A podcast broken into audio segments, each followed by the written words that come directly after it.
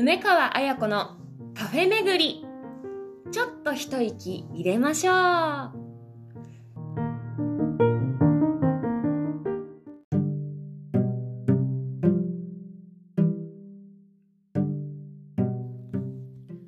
皆さんごきげんよう。2023年4月14日金曜日。84回目の配信となりました。皆さんいつも聞いてくださってありがとうございますインスタグラム、フェイスブックもいいねありがとうございますえー、私 生まれも育ちも日本でございます女優の梅川彩子ですということでハローエブリワン Spotify などでね、えー、グローバルにやっていきましょう。はい、えー、皆さんいかがお過ごしでしょうか ?4 月も2週目ですね。もう新しいクラスには慣れましたか？そして新しい部署には慣れましたか？新しい環境新しい街新しい仕事新しい役職あたとにかく新しいものにはなれましたか？えー、梅川は3月から新しい、まあ、いつも新しいのをやるようには心がけてはいるんですけれどもやっぱこう街の感じとかが季節の感じもなんかこう刷新されてなんか新しくなってるなって新年度が始まってるなっていう感じが、えー、ひしひしと、えー、しています。皆さんいかがでしょうか？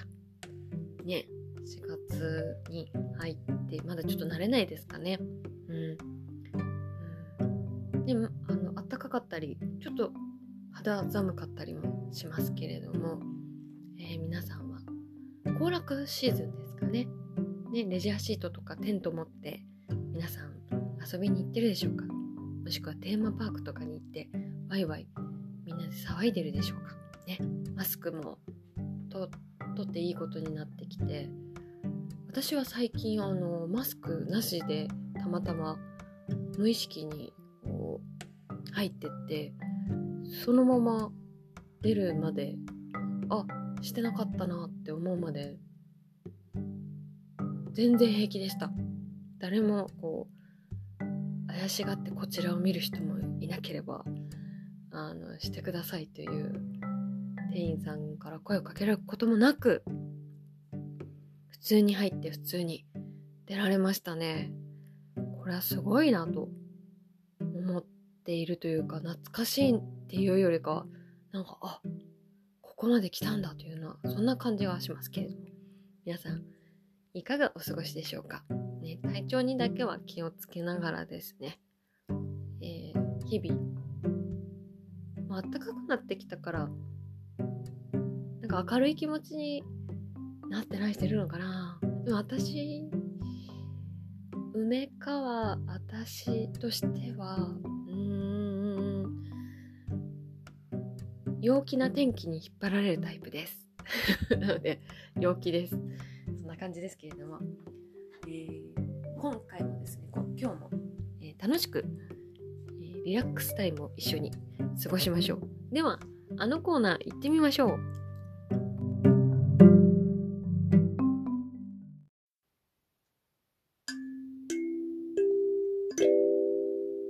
今日は何カフェ？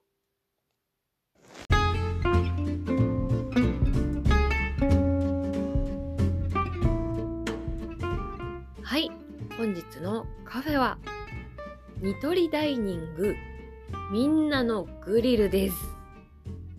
神奈の梅島店に行ってきました。何？って思った方そうです。カフェというよりニトリダイニングみんなのグリルということでえっ、ー、とカフェもできるし、え、ご飯も食べれる。それがニトリダイニング。あのお値段以上のニトリの、えー、ずっとメーカーが気になっていた。なんて不思議なお店なんだろうと思ってた。みんなのグリルに行ってきました。こちらはですね東京都足立区梅島にあります。環七梅島店さんなんですけれども、えー、近くはですね東武伊勢崎線の梅島駅から徒歩12分。そして、えー、自転自動車 自動車ですね。自動車を、えー、ご利用になってる人は環七 R4 梅島立教そばでございます。車で来た方がいいところですね今回は。珍しい駅地下が多かったですけれども今回はずっと梅川が気になっていた環七通りのあのお店ニトリダイニングさんに行ってきました。まずはですねこのコンセプトグリルさんのコンセプトをちょっとだけねお話ししときましょう。ご家族でもお一人様でも気軽に楽しめる美味しさを。お子様からご年配の方お一人様まで幅広い方々に気楽に足を運んでいただけるお店を作りたいという思いから生まれたみんなのグリルです。こう環七梅島店さんの隣というかお店の隣には大きな大きなニトリ店がありましてあの家具のねニトリさんですね。であの平屋のみんなのグリルさんがあるわけなんですけれどもすごいんですよ。あのグラタンが550円とかチキンステーキ550円とか。え何この円なのドルなのみたいな。価格がですね最強のクラスですね。ハンバーグもあったり。お腹もいっぱいになるし、えっと、飲み物デザートもでくわけですね。すごいなと思って上りの旗とか見てるとどういう計算でどういうメニューになっているんだそんな感じがする、えー、みんなの家計に優しいニトリさんですね。確かにその家具もニトリさんってあのお財布に優しいニトリさんですけど飯系も同じってそんなことができるのかなっていうところをもうビシッとすごいですね。と思ってですねなんか前からずっと気になっていたお店ですねお店はその皆さんニトリをたくさん知ってると思うんですけどこのニトリダイニングっていうのはあの梅島の他に相模原店あと成増店、えー、新山下？ごめんなさい。新山新、うん、あと仙川店とか川崎大使店とか。そういった結構点々点とあるお店でですね。うんパッと見は鉄板焼き屋さんっていう感じがするお店です。で入ってみるとですね何て言うんですね。いきなりステーキみたいな雰囲気がある。こう一席一席結構こう仕切ってあって。うん。そんな感じがしました。仕切ってあって。でその仕切りの一席一席にタブレットが置いてあって後でインスタグラムにあげるので写真ちょっと見てみてほしいんですけども。あのインスタグラムもあのニトリグリあみんなのグリルさんはやってます、えー、それはさておき。えっとタブレット注文しまして、えー、最後お会計もセルフレジとなっていてあ人人件費というかあのコストを抑えてるんだってことが分かりますね。だからメニューが安いのもなんかなるほどと思うんですけどあのもちろん親切な店員さんが出てきたりとかの厨房に人がいるってことが分かるんですけれども、まあ、とにかくあのお腹いっぱい食べれるけど安いっていうのがニトリダイニングさんっていうイメージで。でデザートもいろいろあって。その中で梅川が気になったメニューはですね。今回は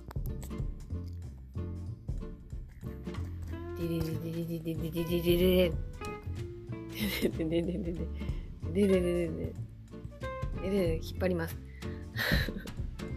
あったか生地にアイスのせラズベリーソースダッチベイビーですダッチベイビーですダダダダッチベイビーです一見鉄板のホットケーキなのかなって思ったんですけれどもこうルンルンルンルン待ちながら出てきたダッチベイビーはですね熱々の鉄板で出てくるんですけれども手のひらサイズぐらいの大きさででアイスクリームとラズベリーソースが乗ってるんですけれどもまるでクレープのような感じでありつつフレンチトーストみたいな感じもする。不思議なデザートでした。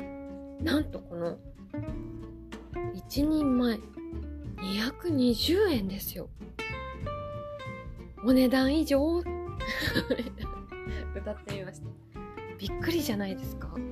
これはどうなってるんだろうと思いながら。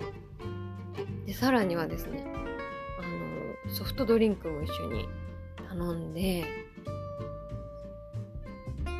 れがですねオレンジジュース頼みました。これはいくらだと思いますか皆さん。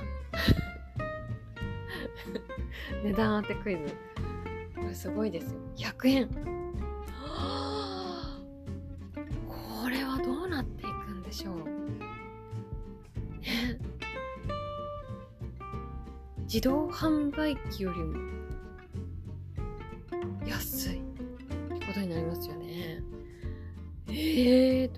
思いながら頼んだらですねまあまあ大きい M サイズと L サイズの中間ぐらいの大きいクラスで出てきて美味しかったですね。普通にあの甘さ控えめのオレンジジュースで美味しい。クオリティ高い。と思いながらこの謎のダッチベイビーとの練習もバッチリ。チベイビー。結構ボリュームありました。なんかだんだんこう価格と実物とでなんかこう分からなくなってきますね感覚が。値段とその目の前にある美味しいデザート美味しいジュースに対するなんか感覚がよく分かんなくなってきましたそうなんかね200 220円ってここまで美味しいのが出てきちゃう。となんかうん。よくわからなくなりますね。ボリュームもしっかりありますしね。そう。びっくりじゃないですか？これがニトリダイニングって思いました。これが今まで気になってた。でなんでこの家具屋さんとのセットでこんなになんかこうリーズナブルな鉄板屋さんグリル屋さんが出来上がるのだろうと思いながらよくよく考えてくるとあの似てるところがあるといえばあの IKEA さんのフードコート。あそこもあのメニューはフィンランド洋食ですけれどもなんか感覚が似てるなと思いまして美味しいしあのしっかり量もあるのに安い。これなんだろうって思ったのとニトリさんのこのグリル感も一緒だって思いました。家具屋さんはこういうお店を出すのが上手、衝撃の。だからご飯食べに行ってもいいしあのデザートを食べに行ってもいいということですね。買い物終わりにみんなね小腹が好き加減違いますからね。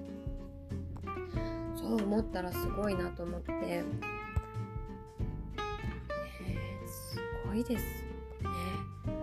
でちなみにこっから先ですよね。ダッチベイビーとは何ぞえ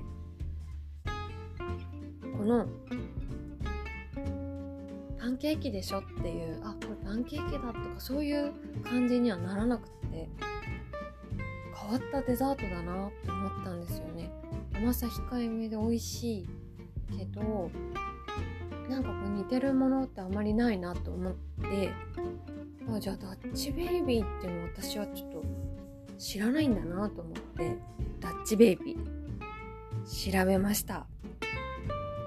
ちらはですね調べたところによるとダッチベイビーパンケーキは通常は朝食に出される甘いポップオーバーである。もうわからないことも出てきますけども。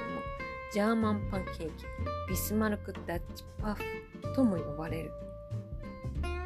なんとこのドイツのプファンクーヘンに由来する。プファンクーヘンじゃない。プファンクーヘンに由来する。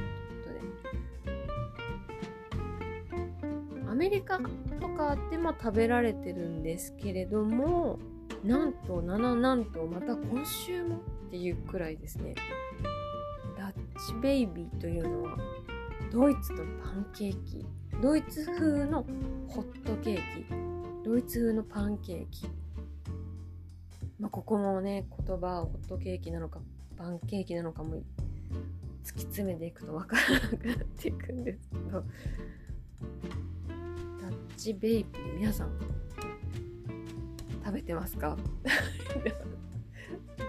食べたことがありますか？というかダッチベイビーそういえば食べたことなかったなと思いました。ドイツ出身でクレープとシュークリームの皮とホットケーキの親戚を持つオランダ人の赤ちゃんといった表現をする人もいればもうもうもうわけわかんないんですよね。アメリカの朝食だという人もいればいろいろなんですけれども内容容量材料は小麦粉塩卵牛乳っていうのが、えーと、基本基本ですね。あのパンケーキとも言えるし鉄板のパンケーキとも言えますしドイツ生まれのスイーツという人もいればアメリカンのねお菓子。あとはですねフライパンごとオーブンで焼くパンケーキのことというのも出てきますね。このフライパンのことをスキレットというそうですねかわいい名前ですね。オーブンで焼き上げたパンケーキ。パンケーキはパンケーキなんでしょうね。そのそのいつも思ってるパンケーキと違いました。で 私のパンケーキ定義がこう広がった感じですね。うんうん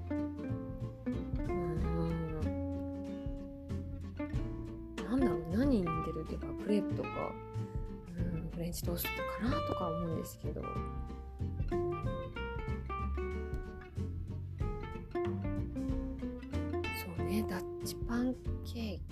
チベイビー。アメリカのようでドイツというね。また今週もドイツっていうのが出てきましたね。だからその次のお店に行ってダッチベイビーを食べて美味しいなとでもいつものパンケーキとはちょっと違う気がする。あの感じとは違うと思って調べたらドイツ風パンケーキ、はあ、またドイツが出てきた。ということで梅川は一体ドイツに行っちゃうんでしょうか。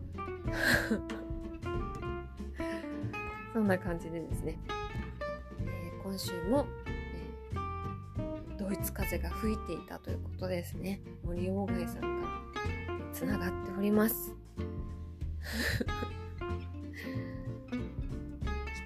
謎はそのうち解けると思います。最近思ったのは謎はそのすぐに解けなくても23週間経ったあたりに謎というものは自然回答されるということがなんか最近の私の発見ですね。これはわからない。これは謎だと思ったものは23週間後に自然回答します。